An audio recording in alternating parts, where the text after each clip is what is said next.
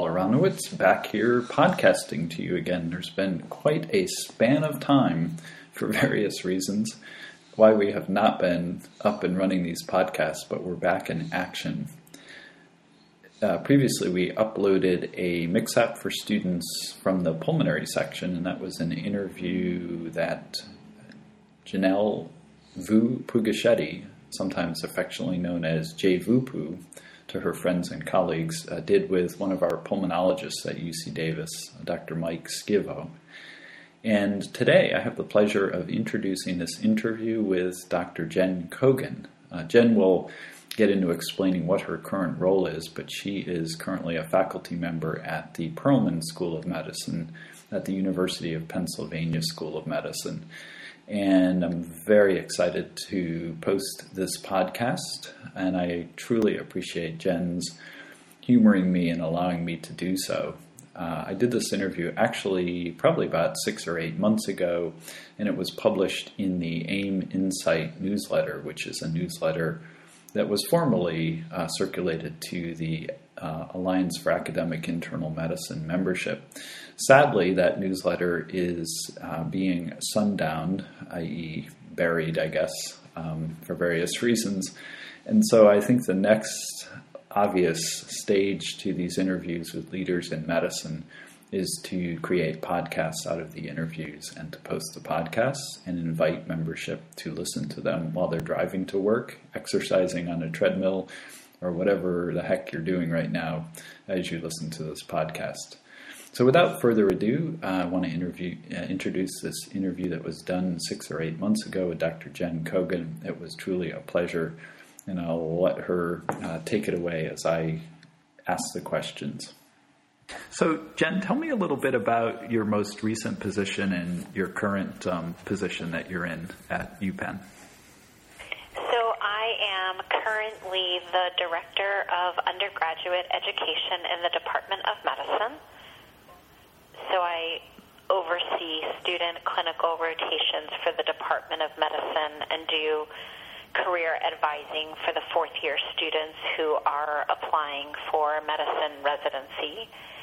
And I am the Assistant Dean of Faculty Development for the School of Medicine.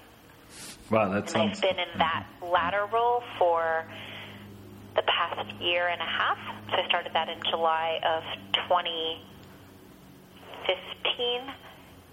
And the director of undergraduate medical education, I think I've been in that role probably since 2005 or 2006.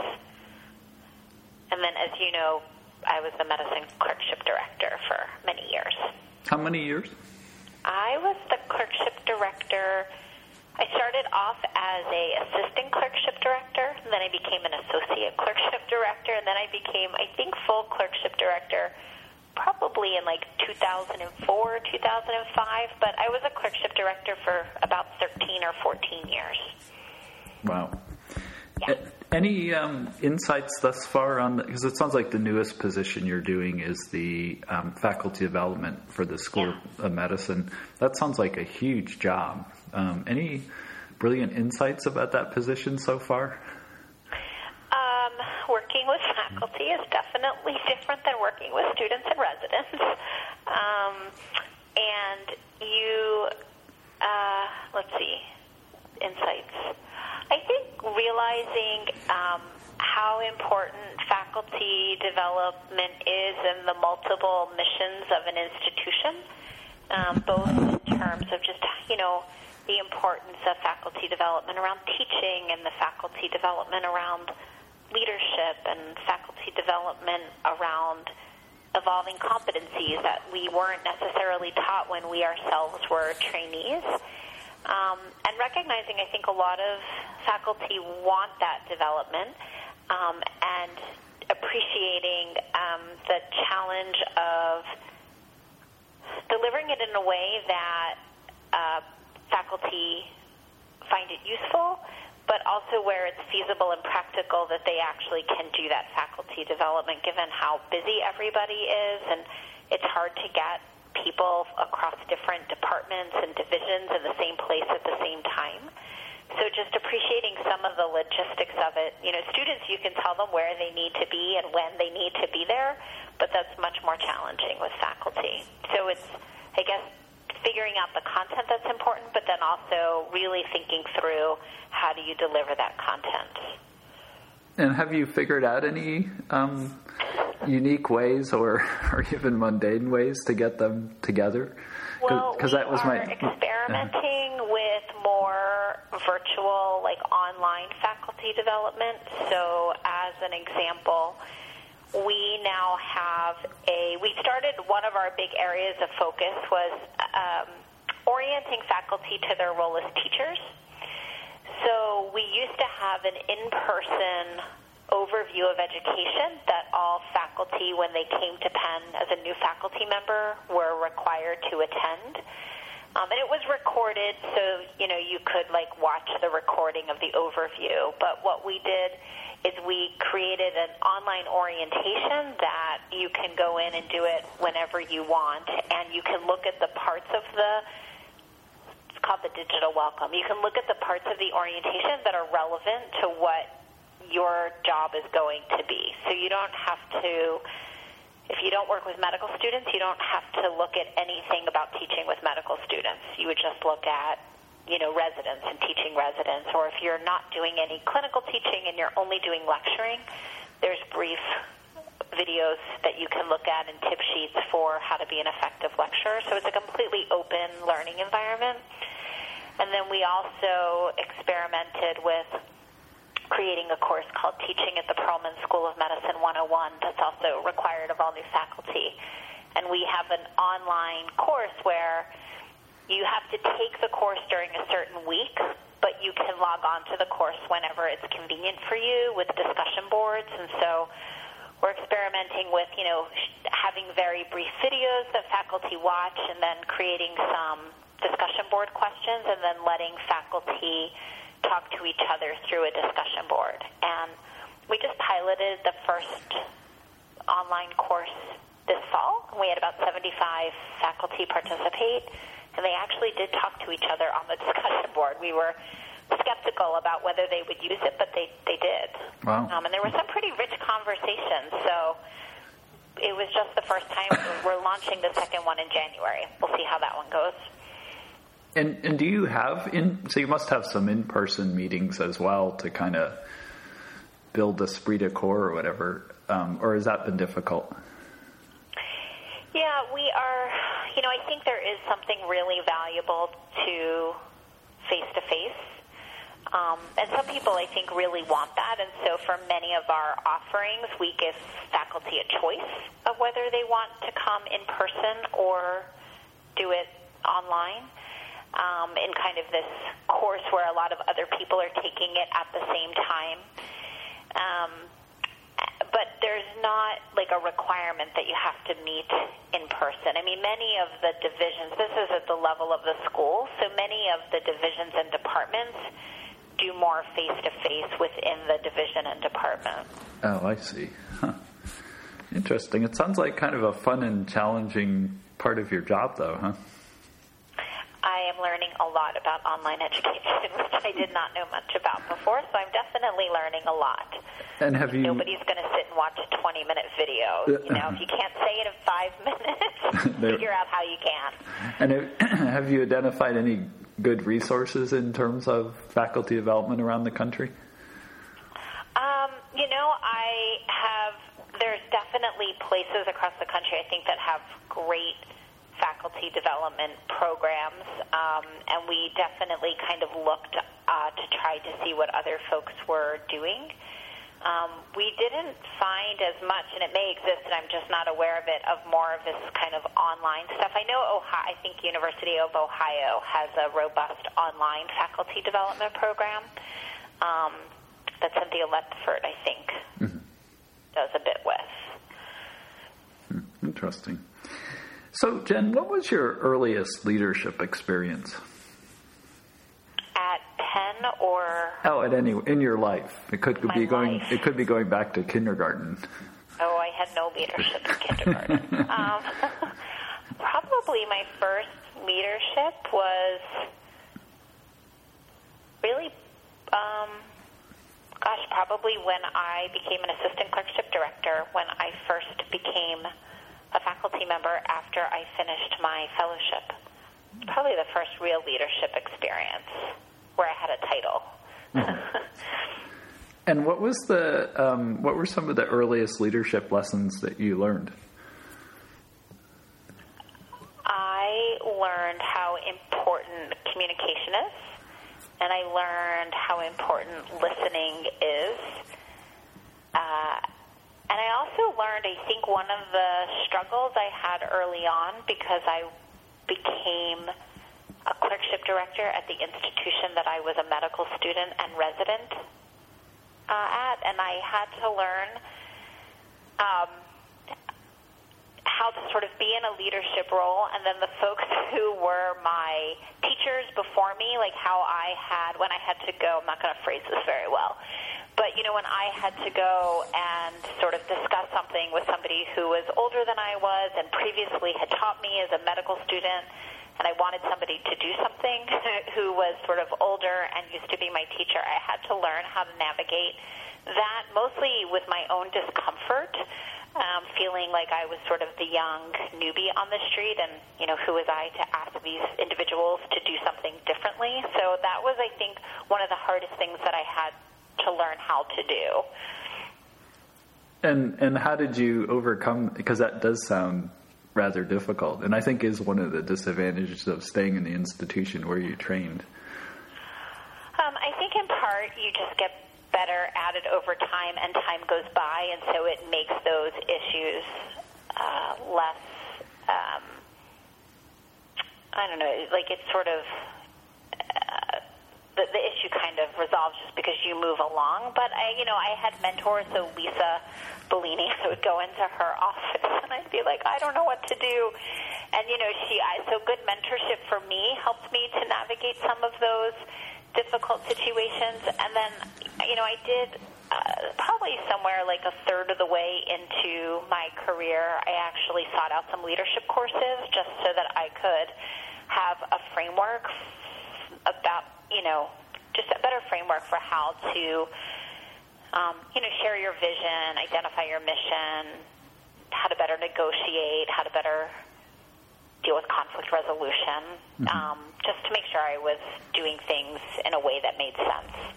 And what were those? I think I've done two or three leadership courses now. Oh wow! Huh. And do you, do you recall offhand which ones those were?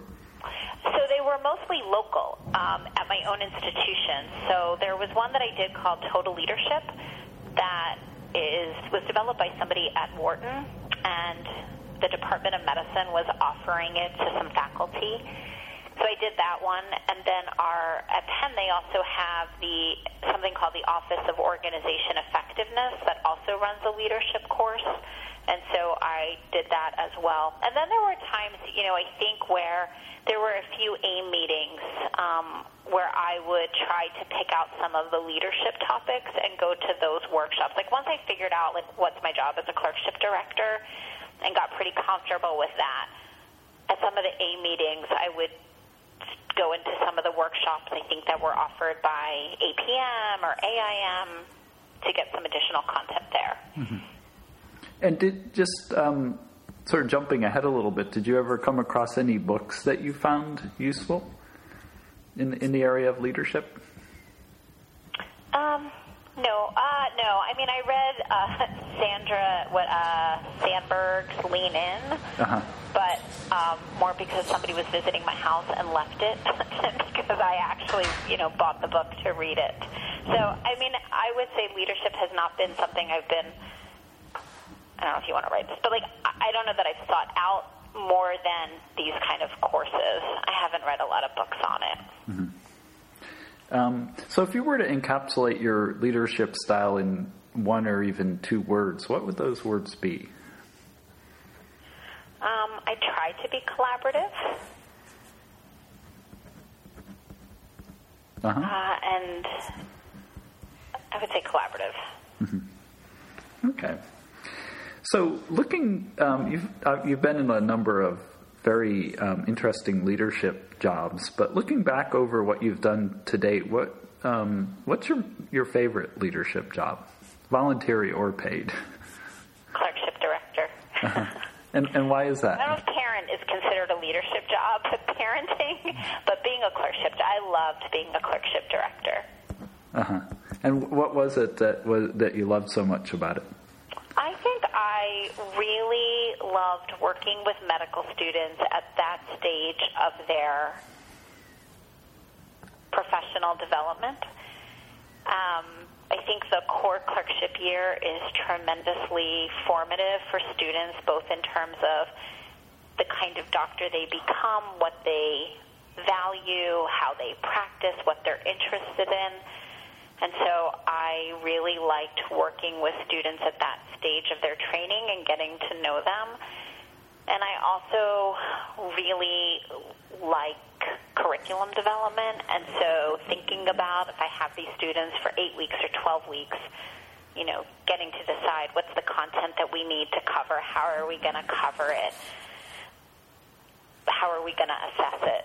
And so I think the combination of just the medical education part regarding curriculum development and assessment, and then just really liking working with medical students, getting to know them, and being part of that uh, third year and then on to the fourth year. There was a period where I was the clerkship director and the sub-I director, and so I really got to know the students well, and that was just really incredibly rewarding. And how long? I think I still identify myself as a clerkship director, even though I'm not. uh-huh. And and how long were you the sub internship director? Um, maybe. Oh, I'd have to pull up my CV, but let's say I don't know, maybe four, four-ish years. Mm-hmm. Mm-hmm. I can look and let you know. Oh, that's okay. It, it was a few years. Um, and what was your, you know, so if that was your favorite leadership job that you've had so far, what was your least favorite? I think I have a sneaking suspicion I know the answer to this question, but what was your least favorite part of the job of being a clerkship director? Oh, my least favorite part of the job mm-hmm. um, was grading. Yeah, I thought you'd say dealing that. with um, dealing with students who are unhappy, uh-huh. managing or conversations with students who didn't feel that their grade was the deserved grade or when you have to give a grade that's hard to give. I mean, that's just, that is rough. and in your experience as president of the clerkship directors of internal medicine and being a clerkship director for many years, do you think that's a universal feeling of clerkship directors? Yeah. I mean, I think we are all a fairly nice lot of people and we really want to see our students succeed and we want to do everything to help them to succeed and I think we all know what the consequences of, you know, certain grades are. And so it's this tremendous tension between your learner and then your sort of role as a clerkship director and you know, making sure that if somebody, you say somebody has achieved a certain degree of competence or has certain competencies that they actually do. And that, I think, was just the roughest part of the job. Mm-hmm. And if you were advising a young, up and coming clerkship director, someone who'd been in the job for a year or two, who was pondering the difficulty of that part of the job, what advice would you have for them? Um, I think the things that I try. It's funny. I just had this conversation with one of our sub-I directors who just started about a, within the past year and is struggling with this. Um, and I said, I don't know that I have such a great answer, but this is what I tried to tell myself to make this tension easier. Um, one, the key is to be a good enough clerkship or sub-I director that you find out as soon as possible that somebody is struggling um, and that you you create with your residents and your faculty that if there is something that they suspect somebody is struggling, they reach out to you immediately as the sub-I or clerkship director so that you can put into place as much as you possibly can to help the learner to get better um, and to put in place whatever coaching, remediation, additional help can get the student to where they need to be. Um, so that at least you feel like you've done everything possible to help that student, um, as opposed to you have no idea that the student is struggling. Maybe they don't even know that they're struggling, and then you're sitting down to do grades and you realize that the student has done really poorly. Like, that's the worst because you're just helpless at that point. And then I think to just try to realize that we as clerkship directors have we have an obligation to our student which is to do as much teaching and coaching to help them to be kind of the best they can be.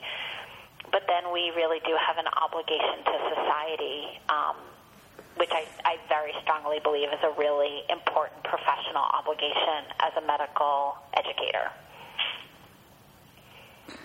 and so that's sort of the end of the the graders uh, or the students who are sort of you know maybe needing remediation or barely passing.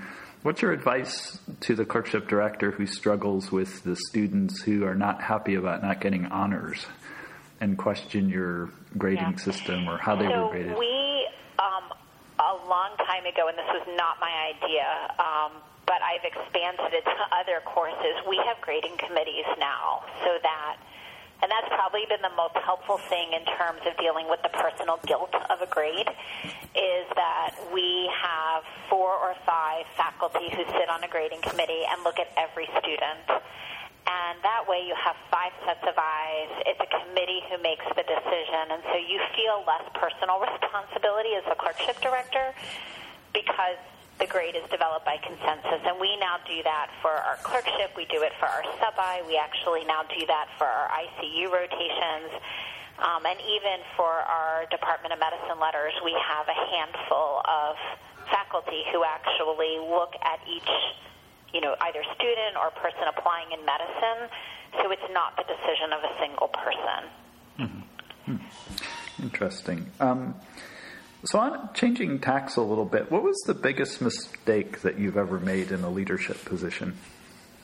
Biggest mistake I've ever, oh, I made a lot of them. Um, biggest mistake I've made. The one you sort of come back to from now and then thinking, oh, God, I really screwed up there, but I really learned a lot from it. Um, give me a second to think about this one. Mm-hmm.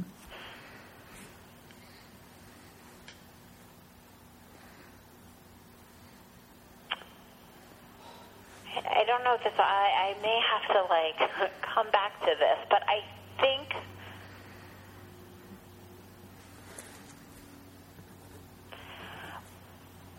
Um, I don't know if this was the biggest one. It's the first one that came to my mind. Um, there was a student who, this was years and years ago, there was a student who was um, on their medicine rotation and was working with a resident who was demonstrating some fairly unprofessional behaviors. And um, I ended up talking to the program director about this resident while the student was still on the rotation. And the um, the bottom line was the resident kind of heard about the issue and figured out that it was the student while the student was still on the rotation, which created a pretty difficult situation for the student that it involved. Mm-hmm. Um, and so I just remember thinking, like, oh, that you know, it probably was unprofessional behavior that could have waited to be addressed until the student had come off the rotation. But the student was really upset, and then the resident was very upset, and it created a whole kerfuffle. Um, so in a address one that actually comes to my mind, but I sure I have done other like really dreadful things, um, and I've just blocked them out, which is why it's so hard to think of them right now. no problem. Um, what single thing, other than your family, because I have a feeling you would answer your family, what sing- single thing you've done in your career are you most proud of? I would have said my family, so accurate in that. That's the thing I'm most I, proud of. I know you too um, well, I guess. In my career, the thing I'm most proud of. Um, I guess two things. I'm proud of some of the programs that I've developed at Penn, and I, um, I'm really you know, I've created a, a few medical education courses for medical students and a certificate program and a fellowship um, in medical education for our specialty fellows. So I'm pretty proud of that. Um, and I'm proud of the research that I've done that um, helps us to understand a little bit more about observation of learners with patients and um, assessment. And, and what was the certification um, program that you started for the students? So um, at Penn, students in their fourth year are required to take courses that are called Frontiers, which are courses that bring them back predominantly to the basic science and show how much medicine has changed since they were first year students. And it talks about the future of different diseases. And so there's frontiers in HIV, frontiers in sleep medicine, and so I was able to um, convince the school to do to let me do a frontiers in medical education. To, to, you know, given that you know our students are going to go off and be residents and be teachers and talk about the science of education. And so I originally piloted with a one-week frontiers course, and the students loved it, and they said it's too short in a week. We want two weeks, and so now I run a two week Frontiers course, and then that turned into a certificate program. So I run a, uh, I guess it's like a 16 month certificate program in medical education that students apply to in their third year, and they do it kind of during their third and fourth year. And they do this two week course in medical education, and then we meet monthly. They do, um, you know, teaching, they record their teaching, they uh, do a medical education, either curriculum development or scholarship project. Um, and then I run something very similar for second and third year fellows in the Department of Medicine. Wow, that sounds amazing. It's, it's been fun, and at least for the fellow, well, the, for the students, it's fun because they say when they go on their interviews, and it's not just students in medicine. In fact, I think this year only one of my certificate students is going into medicine, but they all like talk about how when they go on interviews, everyone asks them questions about it. And for my fellows, last year was the first year of the fellowship, but a handful of my fellows got, you know, APD jobs coming out of their fellowship. And, you know, they might have gotten those fellowship jobs anyway because they're amazing people. Um, but it's nice, I think the certificate, mm-hmm. you know, gave them a little bit of background that maybe made them, you know, more attractive for those positions. I don't know. And were those fellows for uh, subspecialties in medicine predominantly? Yes. Or? Mm-hmm. Uh-huh. Yeah. So, uh-huh. like last year, I had seven fellows, and it's a one-year fellowship. And so, I had two hem-onc fellows. I had a endocrinology fellow. I had a palm pulmonary fellow, ID, renal, and GI. Wow. And the GI fellow, who also had a master's in education, um, got an APD job or a fellowship, got a like a associate fellowship director job. Um, the endocrinologist got an APD job, and the one of the pulmonary person actually got a kind of stayed at Penn and got a, a role doing like simulation um, and simulation and education. Wow, that's fantastic. Yeah. So, on another tack, um, what makes someone a great mentor? I think great mentors are people who have a vested interest in you, a genuine vested interest in you, um, and want you to succeed. I think great mentors are great listeners and great communicators. Um, and I think they really help you to identify what are your goals. Um, are they the right goals, and um, and and most importantly, like how are you going to accomplish those goals, and like to help you, not just like well, here's what you want to do, but here's how you're going to go about doing it. And I also think great mentors have the ability to direct you to other people. Um, so the networking, um, the networking component of it, particularly if they're like not the right person or they need, you know, you should meet with somebody else because you have a similar research, research interest or career interest. Um, so I think those are some important characteristics of mentors. And then they obviously have to have expertise in whatever it is they're mentoring you in. Mm-hmm. Um, can you tell me about one or two of your most important mentors? Yeah, so, and I guess I would summarize the last thing. They kind of need to be competent and kind. Um, so I would say my, I have a handful of mentors. So I'm very fortunate, and I'm somebody who I've had really, I think I've been exceedingly fortunate um, to have had such good mentors. So Judy Shea, who's at Penn, um, has been one of my mentors and Lisa Bellini has been my other mentor. And then probably from a research perspective, um, Eric Holmboe's been a big mentor from a research perspective, along with Judy. Um, and then I guess the other thing, which um, you know, people talk about peer mentoring, and I think Karen Hauer and I um, became friends through AIM um, and we're definitely friends now, but I think we also have been sort of peer mentors to each other. And is Judy Shea in, an internist also? No, she is actually a psychometrician. So oh. she has a PhD. Oh, interesting. Huh. Yeah. I guess, I guess she would be the equivalent of David Irby for Karen Hauer or something like that. Yeah, mm-hmm. yeah, I think so, or like a Pat Sullivan. She's mm-hmm. like Pat Sullivan. Mm-hmm. Um, so she she I have known her since I was a third year resident and she my first research papers were with her and they would come back oh I'd write a paper and there was more red on it when it came back than there was like the writing that I had actually done and I thought I will never be able to do this.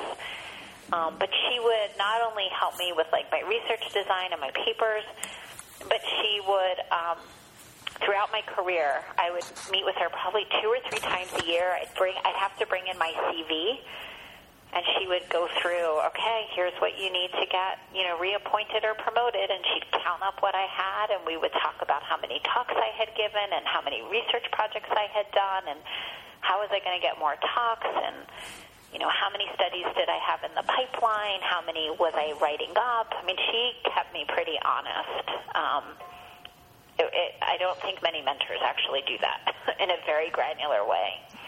Huh.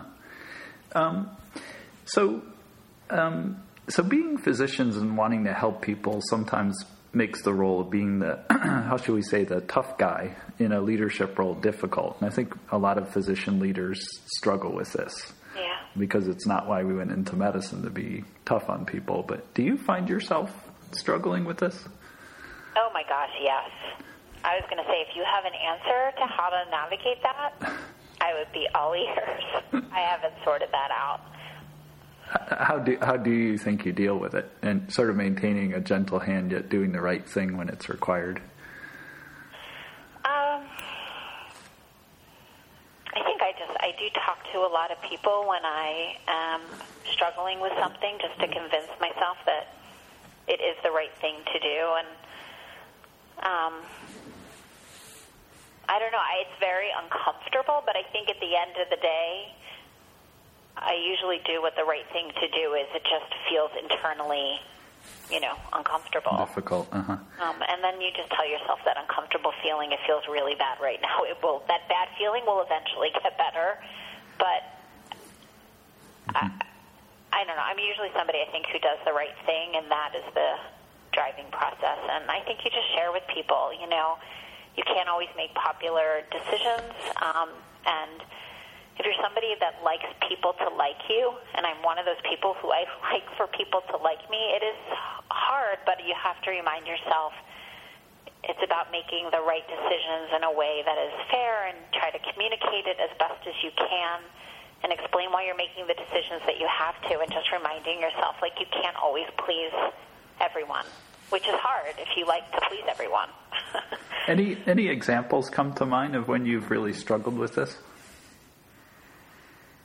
Um, oh, you ask hard questions. Um,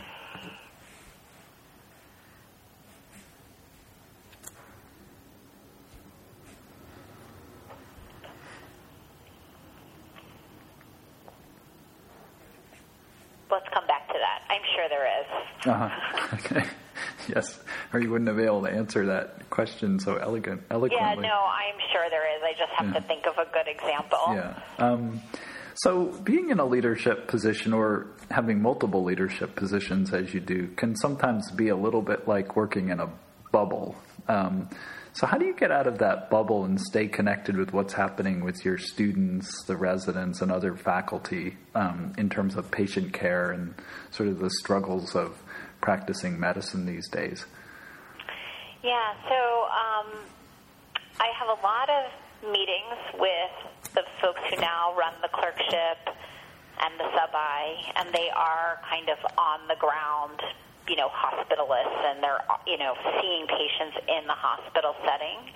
And so making sure that the folks who are in those roles um, have that on the ground experience. We try to solicit a lot of feedback from students and residents along the way. Um, and then, you know, I practice in the outpatient setting, and I have students with me in the office. I precept in resident clinic, um, and I've not given, and I see patients, and so I've not given any of that up because I do want to have the practical understanding of what's actually going on on the ground.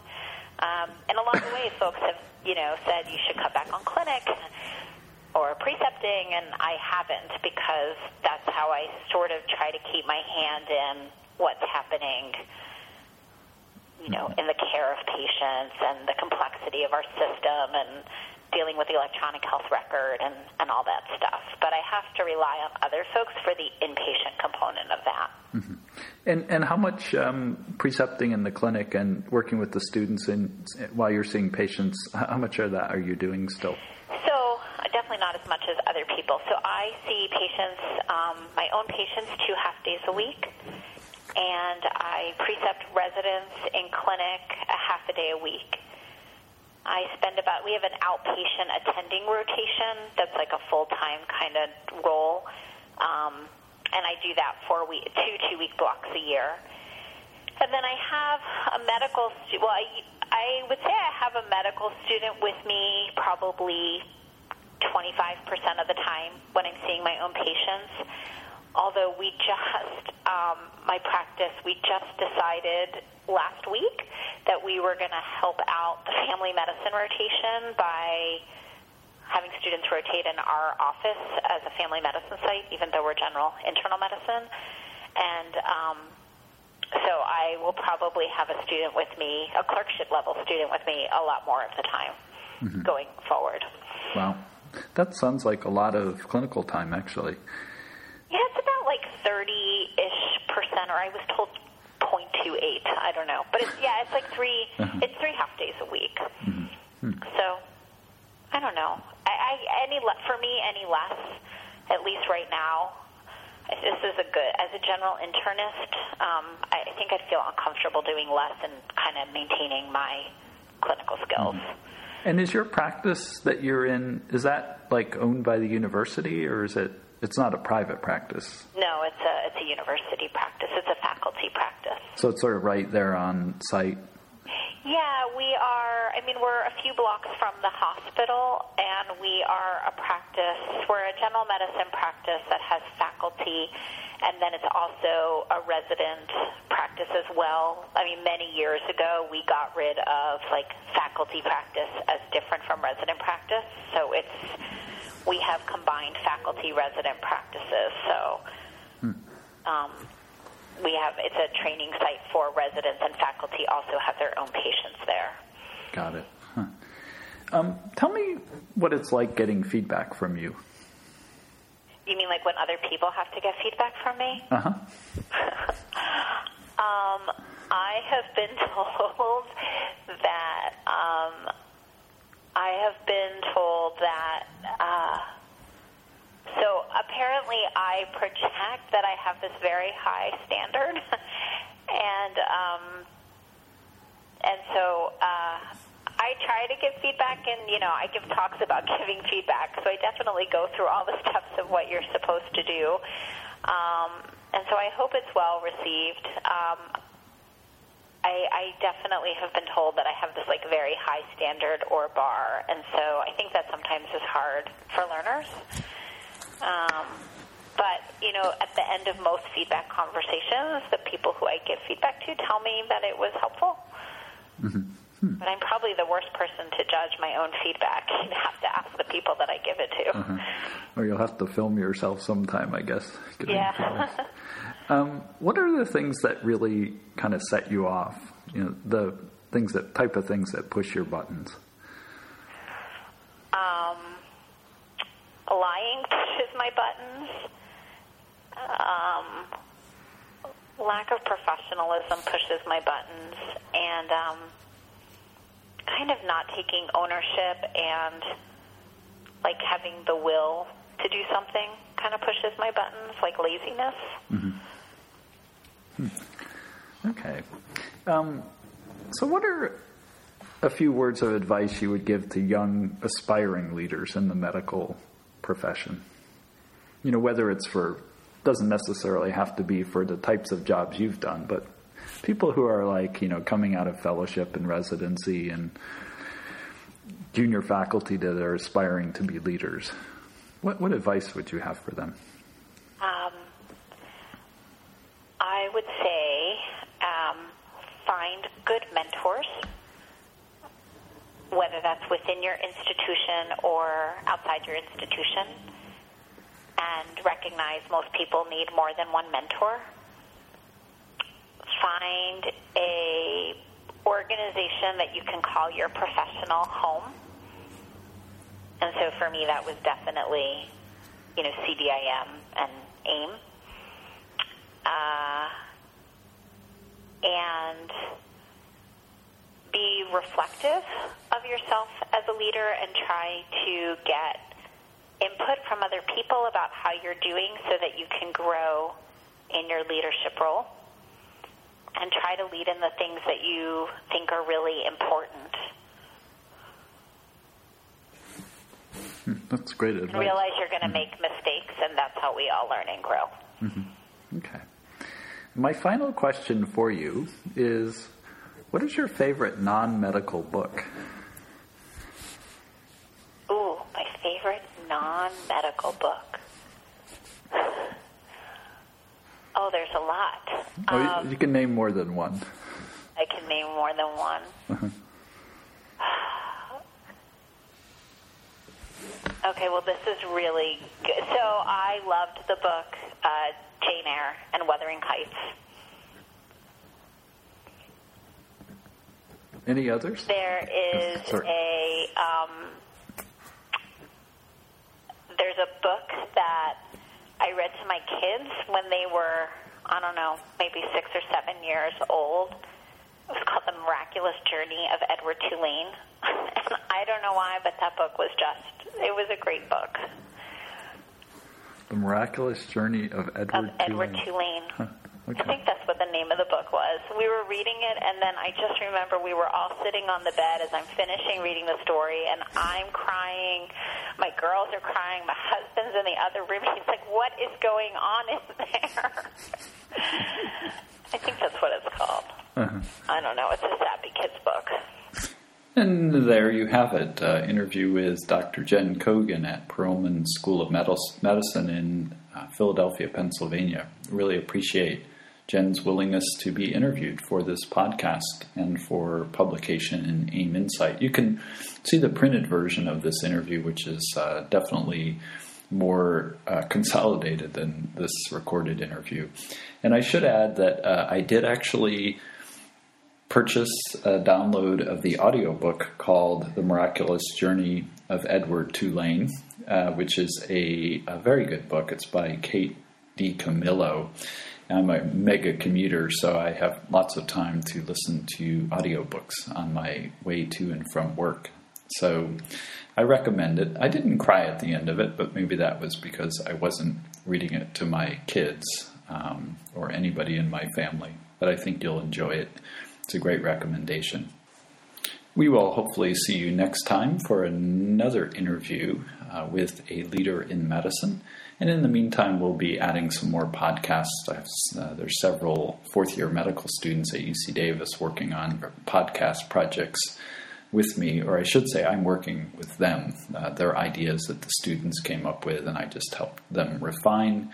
And we'll get those posted over the coming months, uh, as well as some more MKSAP recordings. So you can learn some medicine in between uh, getting some other interesting things listened to. Enough said. I hope you all have a great day. Thanks for listening to Mountain Lion.